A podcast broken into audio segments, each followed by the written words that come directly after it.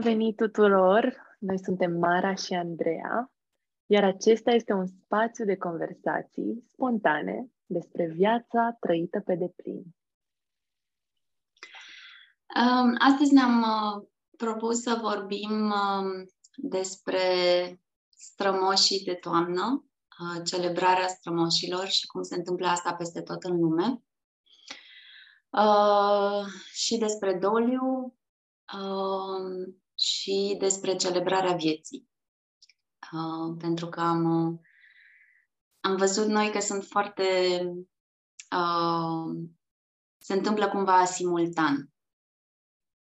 Într-o perioadă de mare suferință, cum este doliul și apropierea de viață, celebrarea vieții este mult mai prezentă. Ok, bine. Să pornim.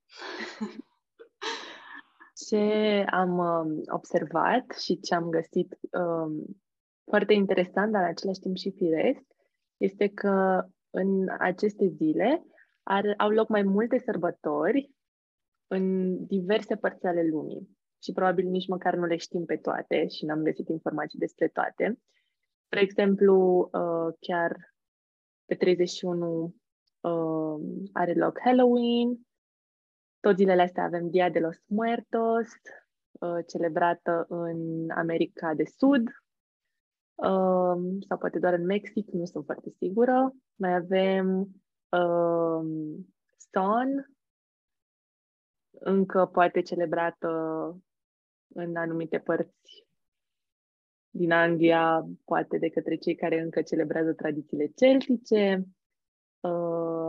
Și am observat că și în România, cred că pe 5 noiembrie anul acesta, sunt moșii de toamnă. Și am mai observat și că în Egiptul antic se crede că se sărbătorea zilele acestea the beautiful feast of the valley. Și de ce ziceam că e firesc? Pentru că această sărbătoare celebrare a celor care nu mai sunt dintre noi se sincronizează cu intrarea naturii în propriul ciclu al morții prin care trecem fiecare an. Mm-hmm. Da, e un moment în care strămoșii, pe vremea când oamenii erau un pic organizați altfel în comunități, momentul ăsta al anului este vremea firească pentru, adică parcă în mod natural gândul ți se duce la cei care nu mai sunt, pentru că pășim într-un anotimp al morții. Natura moare, ajunge la finalul ciclului de viață, practic. Am avut primăvară, vară, toamnă, acum urmează iarna și așa un moment de... E un moment de trecere și dacă ne conectăm așa cum erau mai degrabă conectați strămoșii noștri, dacă ne conectăm la ciclul de viață al naturii, în mod natural ne conectăm și cu partea asta de moarte. Și cred că e ceva ce pentru cei mai mulți dintre noi este foarte greu de făcut. Pentru că ne temem foarte tare de asta, adică din ce am observat așa în jurul meu și la mine însă, e ceva de care ne ferim, să ne conectăm tocmai cu partea asta firească a vieții, care este finalul, moartea.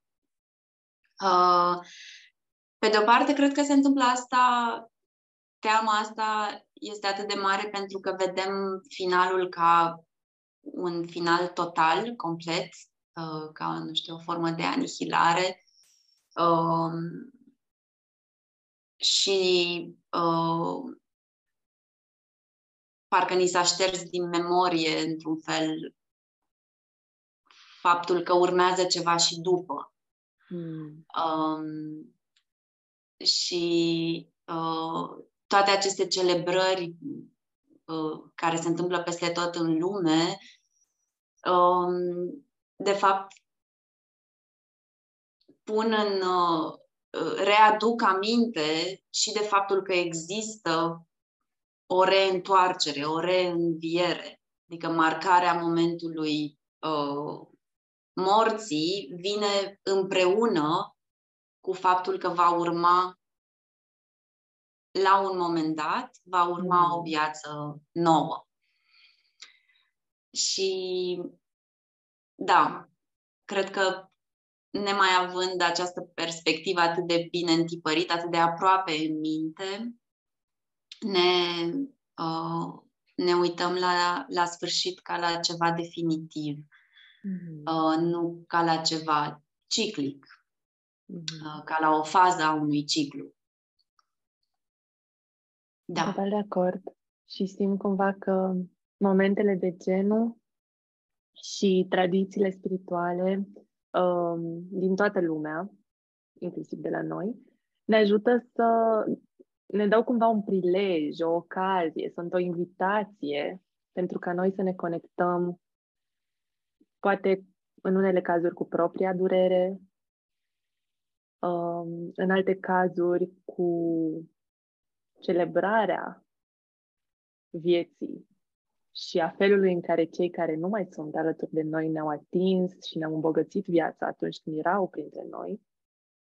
Și pur și simplu ne dau așa un context și de cele mai multe ori niște ritualuri care ne ajută să trecem de tabu, de pragul ăla de rezistență și să facem un pas mai aproape de moarte, cumva. În tradiția noastră se merge la biserică, se dă de pomană. E foarte interesant că, spre exemplu, și în Dia de los Muertos, obiceiurile sunt tot de a oferi mâncare pentru sufletele celor care nu mai sunt. Cred că, pe lângă pur și simplu conectarea cu cei care nu mai sunt, e un moment bun și pentru conectarea cu părțile din noi care au murit, sau poate jelirea părților din noi care au murit pe parcursul anului. Da. Da, și eu aș zice că e un moment bun să facem și incursiuni în interior, un fel de curățenie de toamnă, poate, și la nivel interior, așa, ce părți au crescut, ce părți poate au crescut în alte direcții decât ar fi fost potrivit, ce nu a crescut.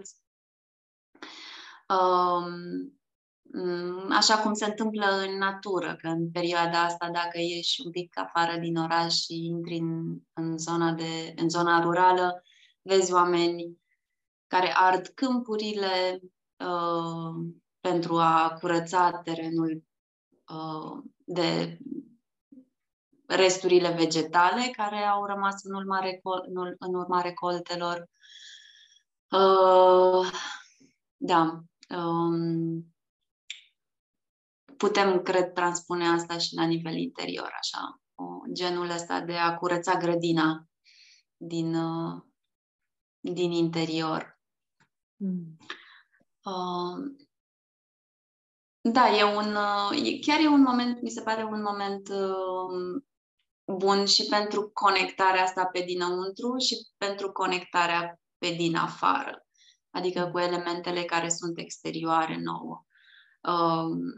Și revin un pic la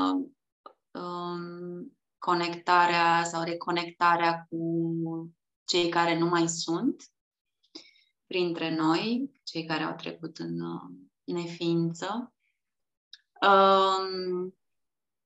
Mă gândeam în timp ce te ascultam că nu degeaba celebrau atât de des, nu degeaba cultul ăsta al strămoșilor era atât de răspândit în lumea veche. Pentru că ne ajută, cred, și să ne amintim de o apartenență, că suntem ființa și neființa, cumva, planul ăsta uman și planul non-uman, nevăzut, da? Între planurile astea există poduri, există o cale de a ne conecta prin amintire cu ce nu mai este și cu urmele pe care le-au lăsat în noi aceste persoane care nu mai sunt și care ne-au fost apropiate. Și acest sentiment de apartenență, că suntem parte din ceva, din această mare viață care se întâmplă și în cunoscut, în ceea ce putem percepe și putem cunoaște prin simțurile noastre, dar se întâmplă și dincolo de asta. Adică zona asta de mister care ne înconjoară existența umană. Da, să ne amintim și de partea asta din noi. Și prin conectarea cu strămoșii ne dăm seama și, sau putem și să onorăm, dar și să ne bucurăm și să realizăm câte vieți au contribuit la existența fiecăruia dintre noi. Cât strămoși avem în spate. Îmi amintesc că prima oară când m-am conectat cu ideea asta a fost în timpul unei constelații de familie. Ok, se aude. În timpul unei sesiuni de constelații de familie în care am fost invitați să ne vedem strămoșii, ca și cum ar sta cu toți în spatele nostru, și a fost cu adevărat emoționant și copleșitor.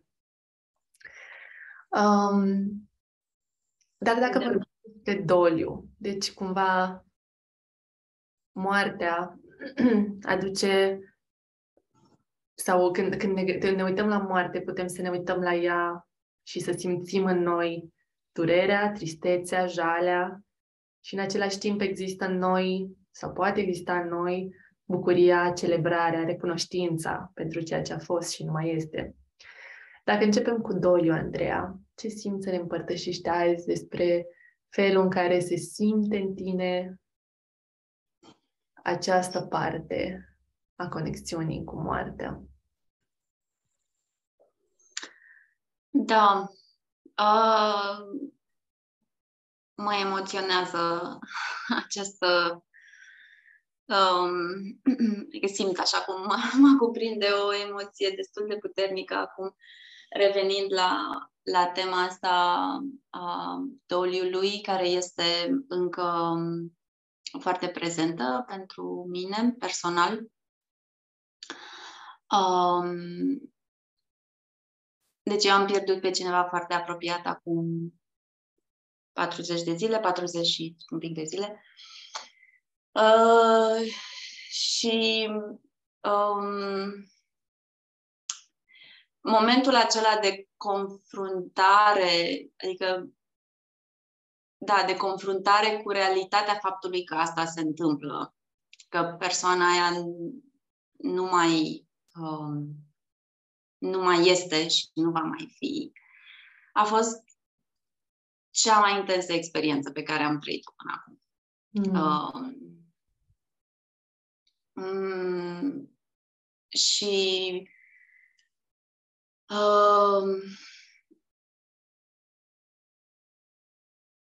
cumva mă observam așa cât de repede pendulez între a fi conștientă de ceea ce se întâmplă și de a face tot ce este necesar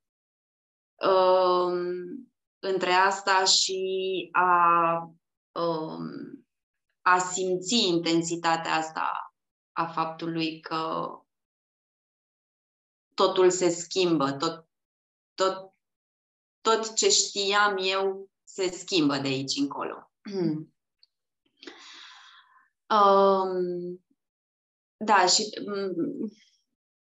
nu știu, pendularea asta așa era ca și cum eram în două lumi. Adică mi-aduc aminte și că vorbeam așa cu tine și îți spuneam că nu... E așa o senzație de realitate, hiperrealitate, așa că e totul foarte real, și în același timp de non-realitate, adică era așa... Nu. Și apropo de jale și de... a trăi partea asta de doliu, care implică jalea, au fost așa, în tot ritualul care ține de înmormântare și așa, au fost câteva momente care parcă pur și simplu pentru asta erau acolo, ca să îmi ajute mintea pur și simplu să registreze faptul că asta este că asta se întâmplă, adică că este o realitate. Pentru că era foarte ușor cumva să devină, chestia asta nu se întâmplă, adică nu, un soi de negare. Da. Și care crezi că e valoarea trăirii doliului și a simțirii a ceea ce numim jale sau în engleză grief? Da. Ce să trecem pe acolo în momentul în care ea apare? De ce să o lăsăm să treacă prin noi? Pentru că cumva cred că în societatea modernă tendința e să fie nu. Aici deschid o mică paranteză. Acum câțiva ani, când a murit bunica mea, și un moment pe care și eu l-am simțit ca fiind cel mai intens din toată viața mea, eram înconjurată de voci care spuneau: vai, să nu cumva să intri în depresie, aveți grijă de ea, să nu cumva să intri în depresie. Și simțeam că toate vocile astea cumva îmi solicitau să nu ating realitatea durerii momentului. Așa că te întreb, ce simți tu și cum simți tu că are sens să lăsăm jalea, ce sens a avut pentru tine să lași jalea să treacă prin tine? Da, în primul rând vreau să zic că și eu am întâmpinat, am auzit astfel de voci și cu toate intențiile bune, adică nu... Clar. Nimic de blamat acolo, dar această teamă foarte mare era foarte prezent, așa, și pentru mine faptul că am avut câteva momente în care efectiv am gelit și efectiv simțeam așa că aproape că mă descompun, dar nu e spun asta cu fără tragedie, adică nu era nimic tragic în asta, era pur și simplu ceva foarte natural pe care corpul meu simțea să îl facă. Să plâng foarte tare și să mă apropii de pământ. Asta era instinctul, pur și simplu asta îmi venea să fac. Și în primul rând mă simțeam mult mai bine după ce făceam asta. Adică dacă aveam, nu știu, câteva minute de intensitate așa în care puteam să plâng cu mult zgomot și zguduire, exact așa cum simțeam,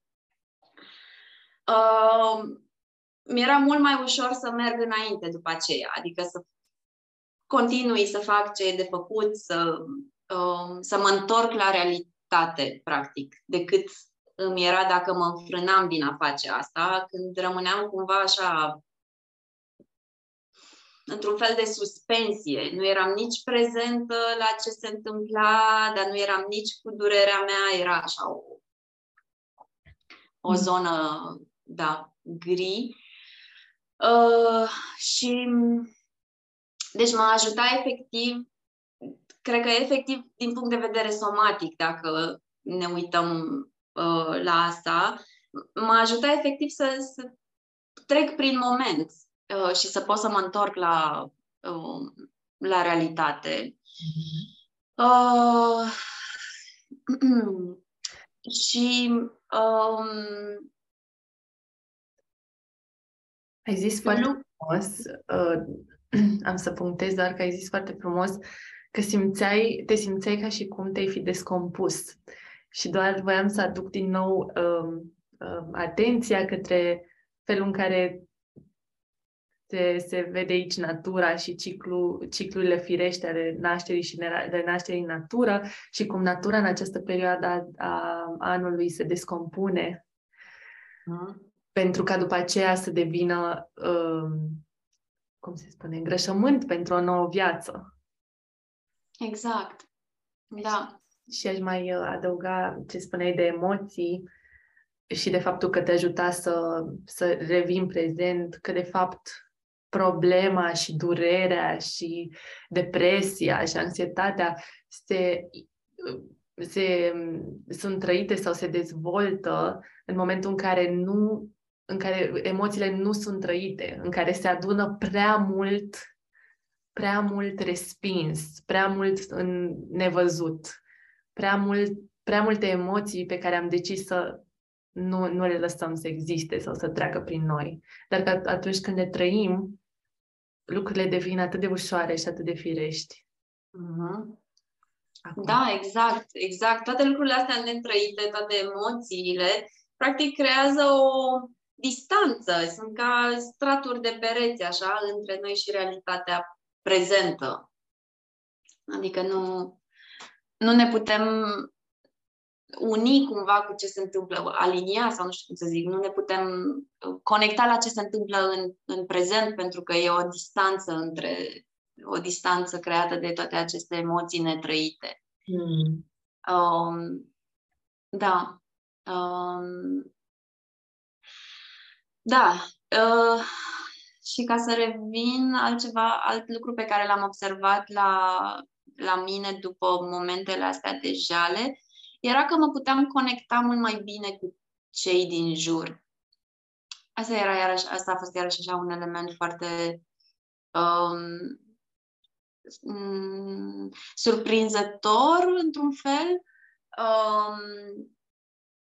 că îmi venea atât de natural, era ceva atât de firesc să mă conectez cu o altă persoană pe realitatea momentului. Așa. Și ca o...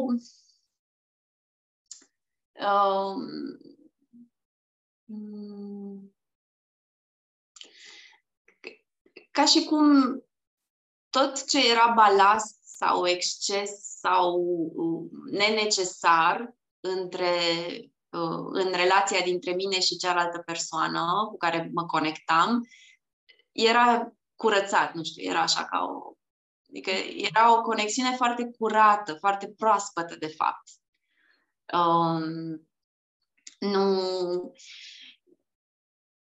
Nu mai intram pe dinamicile încărcate sau învechite. Așa, era pur și simplu așa, de la inimă la inimă. Și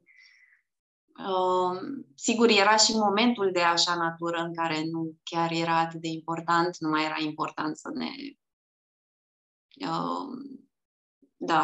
să intrăm pe dinamici vechi, dar era și faptul că eu mă simțeam foarte proaspătă, ca și cum lacrimile mele cumva mă împrospătaseră. Și puteam să văd lucrurile așa cum sunt. Asta iarăși a fost ceva incredibil așa. De faptul că nu mă deranja nimic. Adică era, deși nu era un context de care să pot să zic asta în mod firesc, dar cumva vedeam lucrurile la locul lor. Exact așa cum erau, lucrurile erau... Asta era ordinea lor, în momentul acela nu rezistam realității în niciun fel. Era așa un... o predare, un surrender, dar foarte, foarte viu. Nu era nimic, nu era de genul, care-i cuvântul, să accept pasiv sau să mă resemnez, asta e cuvântul, da. Nu era ca o resemnare, era pur și simplu o lipsă de împotrivire foarte bogată, așa, ca experiență interioară. Da. Da. Cred că astea sunt așa lucrurile pe care le-am observat ca efecte ale jelirii.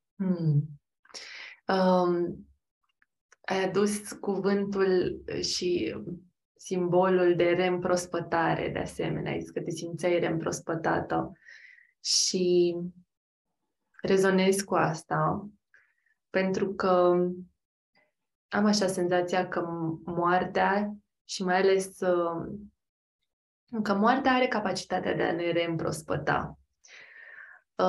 Îmi amintesc și eu de mine, tot la moartea bunicii mele, a fost un moment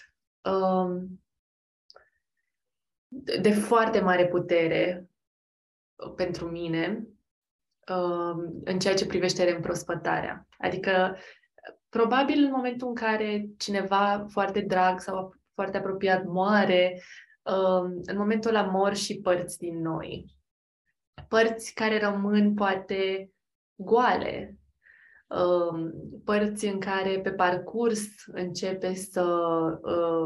să se planteze sau ai ocazia să plantezi noi semințe, să crească alte părți din noi. Deci cred că moartea e o împrospătare. Fie că e moartea unei persoane apropiate, fie că este o despărțire, care e o altfel de moarte și care poate să doară la fel de mult, fie că este moartea unei părți din noi prin tranziția către o nouă etapă, spre exemplu, către maternitate.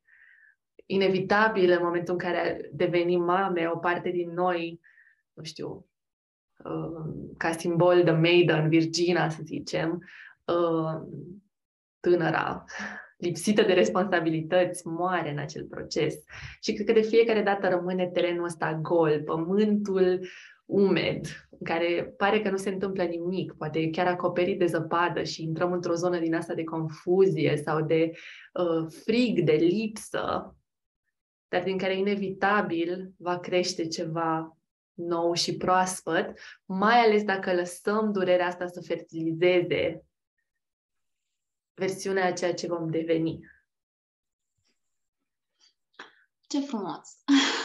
Îmi place foarte mult imaginea asta și sunt întru totul de acord, așa, simt și eu la fel, că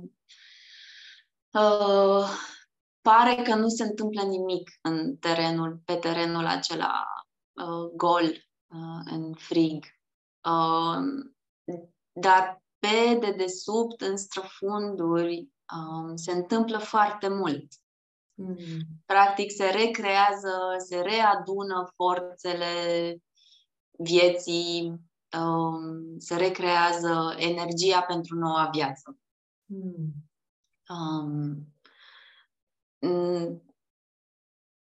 Oamenii plantează, unele culturi se plantează de toamna târziu, tocmai ca să prindă această perioadă în care sămânța stă în pământ, este acoperită de zăpadă și se încarcă cumva sau se întâmplă acest proces de creare a vieții sau recreare a vieții. Da. Și lacrimile noastre, ce frumos ai spus. Așa e, da. Durerea asta care fertilizează pământul. Sunt multe imagini așa și în povești. Mi-aduc acum aminte de povestea Fetei fără mâini, care plângea pentru ea însăși și asta după multe încercări, asta i-a readus, i-a recrescut mâinile. Mm-hmm. Da. Și în apartenența, în cartea lui Tokopa, e un capitol foarte frumos scris fix despre asta, așa, despre cum lacrimile, suferința asta sub formă de lacrimi curăță. Mm-hmm. Și, da, fertilizează acel pământ uscat, acel pământ vlăguit din interior. Da. Și dacă vorbim de valența celebrării, adică nu-mi dau seama pentru tine cât de palpabilă e încă emoția celebrării. Mm-hmm.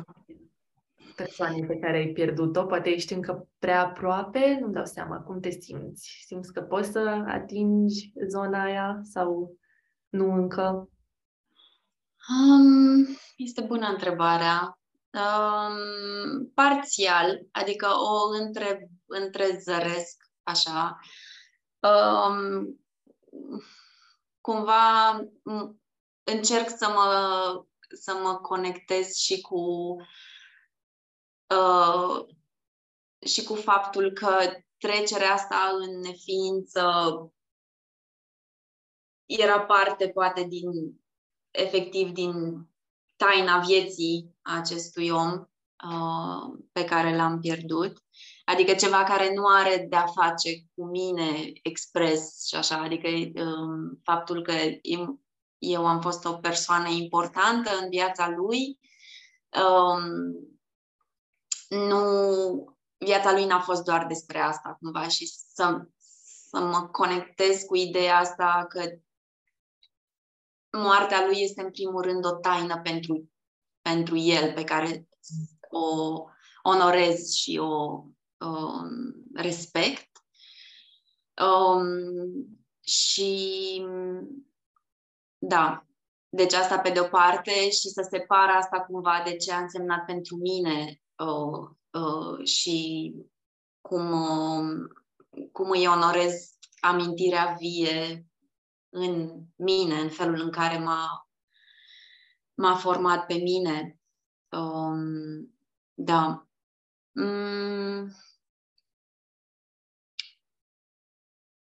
Cred că sunt încă destul de prinsă încă în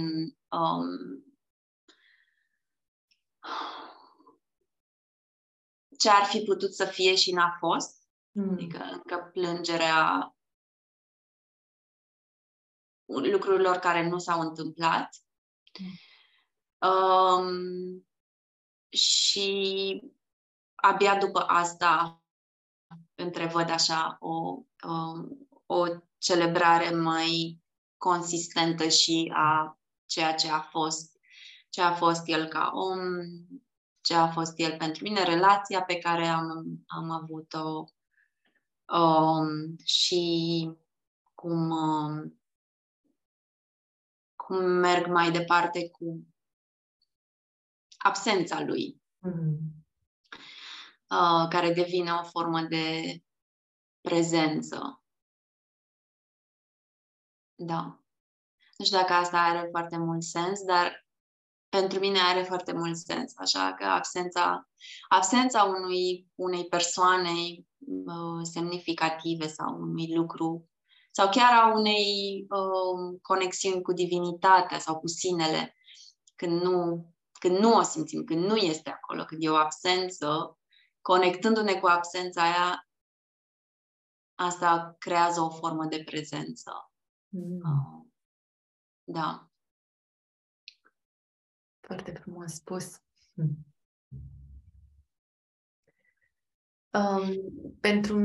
Te rog. Asta vreau să te întreb și pe tine. și tu ai trecut prin experiența asta și ai trăit-o așa din plin? La mine au trecut câțiva ani.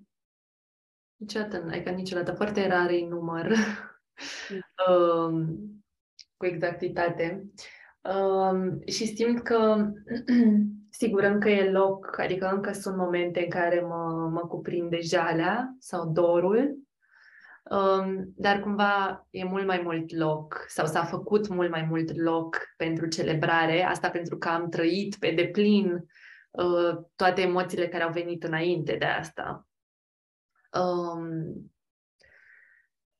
Și asta cumva mă face să mă duc cu gândul la ocazia în care ne aflăm și mă gândeam să-ți împărtășesc despre Halloween și despre faptul că, da, fiind loc...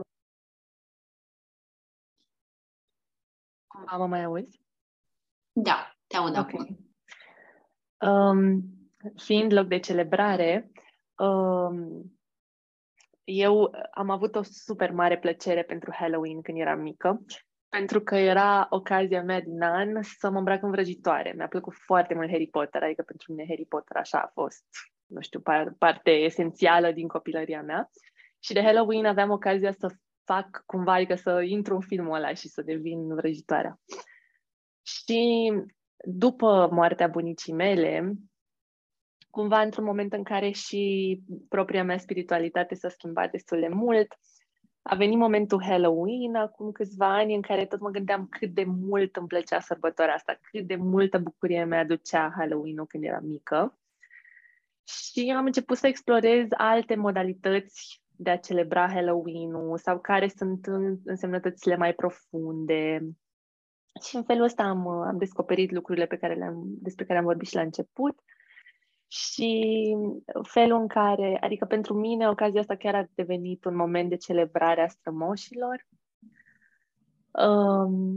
Și în ultimii ani am construit și de celebrarea strămoșilor, dar și de a mă conecta cu acea parte witchy de vrăjitoare din mine, într-un fel foarte intuitiv, în sensul că am descoperit cumva că și ce înseamnă să fii vrăjitoare e de fapt în foarte mare legătură cu pur și simplu conexiunea cu natura. De fapt, de acolo vine acest rol de vrăjitoare. Este femeia în foarte bună conexiune cu natura sau care cultivă această conexiune cu natura. Și am zis, ok, am să devin vrăjitoarea care îmi plăcea să devin în trecut, când eram mică, dar de data asta prin conexiunea cu natura și prin conexiunea cu propria mea magie. Și așa am ajuns și în continuare am practica asta de a crea un altar, unde mă duc prin parc, culeg frunze uscate și cumva îl împodobesc și creez acest spațiu foarte, foarte frumos pe care îl dedic strămoșilor mei, unde pun tot felul de lucruri simbolice frumoase, adică ori pun o piatră care înseamnă ceva pentru mine, pun pozele lor, aprind lumânărele, pur și simplu mă las ghidată de propria mea intuiție și propria mea magie pentru a crea un moment de celebrare. Și, nu știu, chiar adică îmi îmbogățește viața și mă bucur că genul ăsta de moment îmi dă șansa să mă conectez cu oamenii care mi-au îmbogățit viața cât au fost pe aici și să le exprim recunoștință și să știu că ei sunt în continuare parte din viața mea și că pot avea loc într-o formă în viața mea prin astfel de practici. Uneori mai scriu și am ani în care le scriu scrisori sau le scriu poezii cu ocazia asta. Pur și simplu e frumos să creezi o ocazie, să-ți dai seama că lucrurile chiar nu se termină atunci când par că se termină. Și aici doar aș mai adăuga și la nivel, și în ceea ce privește jalea și doliu și poate moartea, mormântarea și genul ăsta de sărbători. Simt că s-a pierdut și că am pierdut mult din asta, dar ce frumos, poate și cu mersul la biserică sau cum se adună oamenii în cimitir, tot așa pe Dia de los Muertos, este comunitatea. Mm-hmm. Și simt că e mai... ai mai multe șanse să pătrunzi în adâncul dorului tău atunci când ești, când faci asta împreună cu alții. E mai puțin înfricoșător decât atunci când o faci singur. Întru totul de acord. Mai puțin înspăimântător, dar și mai posibil. Eu, spre exemplu, am remarcat la mine cât de ușor îmi este să mă distrag, adică să mă las prins așa în viața mundană, cotidiană și nu chiar să uit, că nu prea e posibil, dar pur și simplu să nu mă conectez emoțional. Și foarte mult îmi place, așa cum ai spus tu, creează o ocazie. Asta cred că e ceva ce putem face mai mult fiecare dintre noi. Practic, să creăm ocazii de împreună, de a fi împreună și a celebra și emoțional trecerea unei persoane dragi sau pierderea poate unei părți din propria persoană, personalitate sau orice ar fi.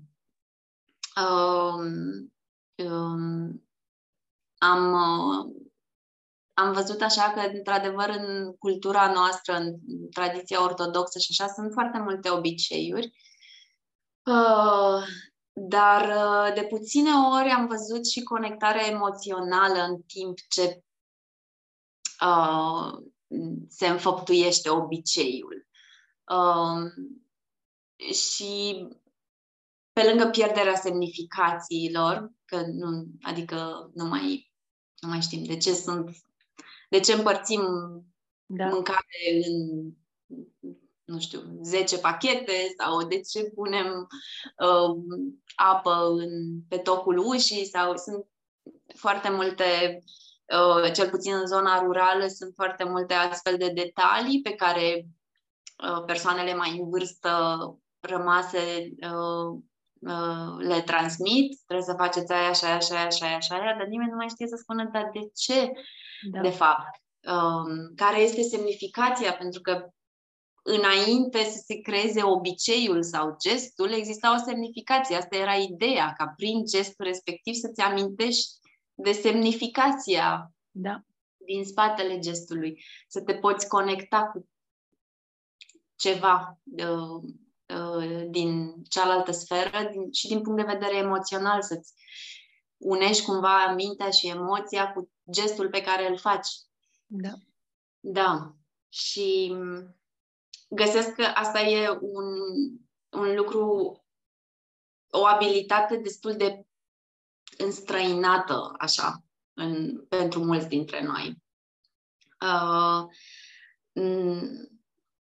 De asta punctez și eu, cum ai spus tu, să creăm ocazii și să creăm ocazii, ok, poate nu ne mai amintim ce semnifică cutare fix, exact gest, dar să creăm noi o formă de celebrare, un mod personal de a celebra trecerea unei persoane. Poate noile obiceiuri sau propriile noastre ritualuri, gesturi simbolice cărora le dăm noi propria simbolistică. Exact, da. Da, cum ai spus, să creăm un altar, să invităm poate mai multe persoane cu care să accesăm în jurul căruia, în cercul cărora să accesăm dorul ăsta interior și să marcăm momentul, așa, momentul de trecere. Deci asta e ceva ce mi se pare că nu prea facem, așa, nu prea punem punct. Sau eu cel puțin, e ceva ce am observat așa în experiența mea și în jurul meu, că nu prea punem punct experiențelor. Poate și teama asta așa de sfârșit. Ajungem să nu mai facem lucruri, dar nici să nu le fi încheiat. Și sunt așa într-un fel de limbo. Știi? Și de la cele mai mici chestii, nu știu, și Spre exemplu, mă gândeam de câte ori am încercat eu anul ăsta să mențin o practică constantă de a lua vitamine și suplimente și așa. Și, practic, sunt multe astfel de obiceiuri pe care le-am inițiat, dar nu le-am încheiat niciodată. Pur și simplu, am început, nu mi-a ieșit, după aia am început din nou, iarăși mi-a ieșit, dar nu am marcat momentul ăla. Păi, asta nu mi-a ieșit. Asta e, s-a încheiat. Tot s-a încheiat. Așa, mi se pare că chiar e o formă de a onora orice relație, orice lucru, de a-l onora prin a-i pune punct, prin a pune... Da, e ca și cum închei definiția, conturul unei relații sau unui obicei, orice ar fi. Da. Și... Da. Da, atât. Ce zice să ne apropiem de încheierea acestui episod? Sunt absolut... Dacă tot vorbim despre încheiere. Exact, da. Ai vrea să mai împărtășești ceva înainte?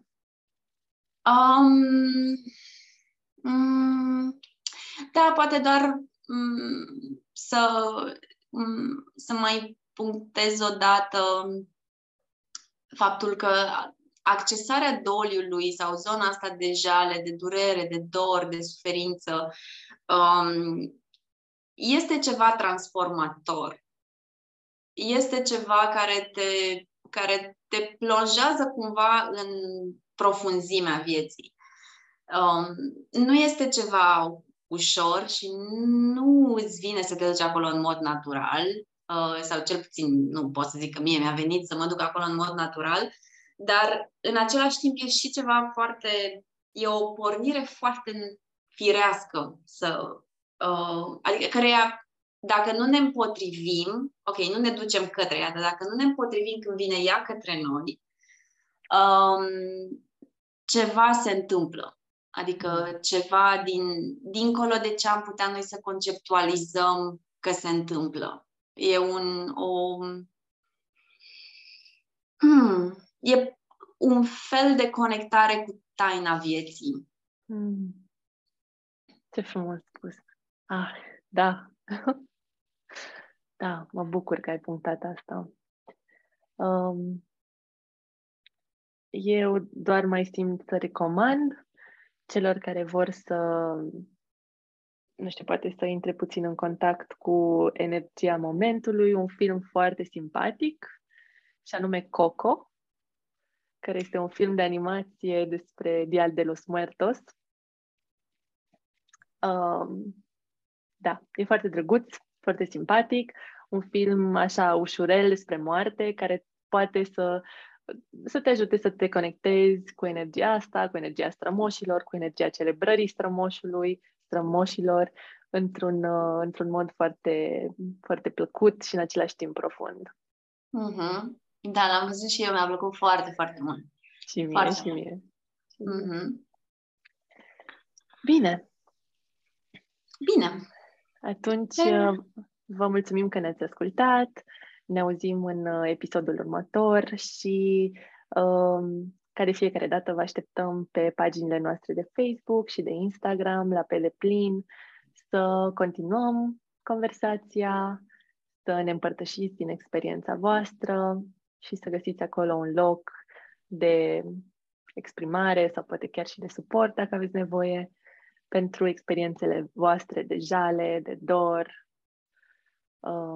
pe data viitoare.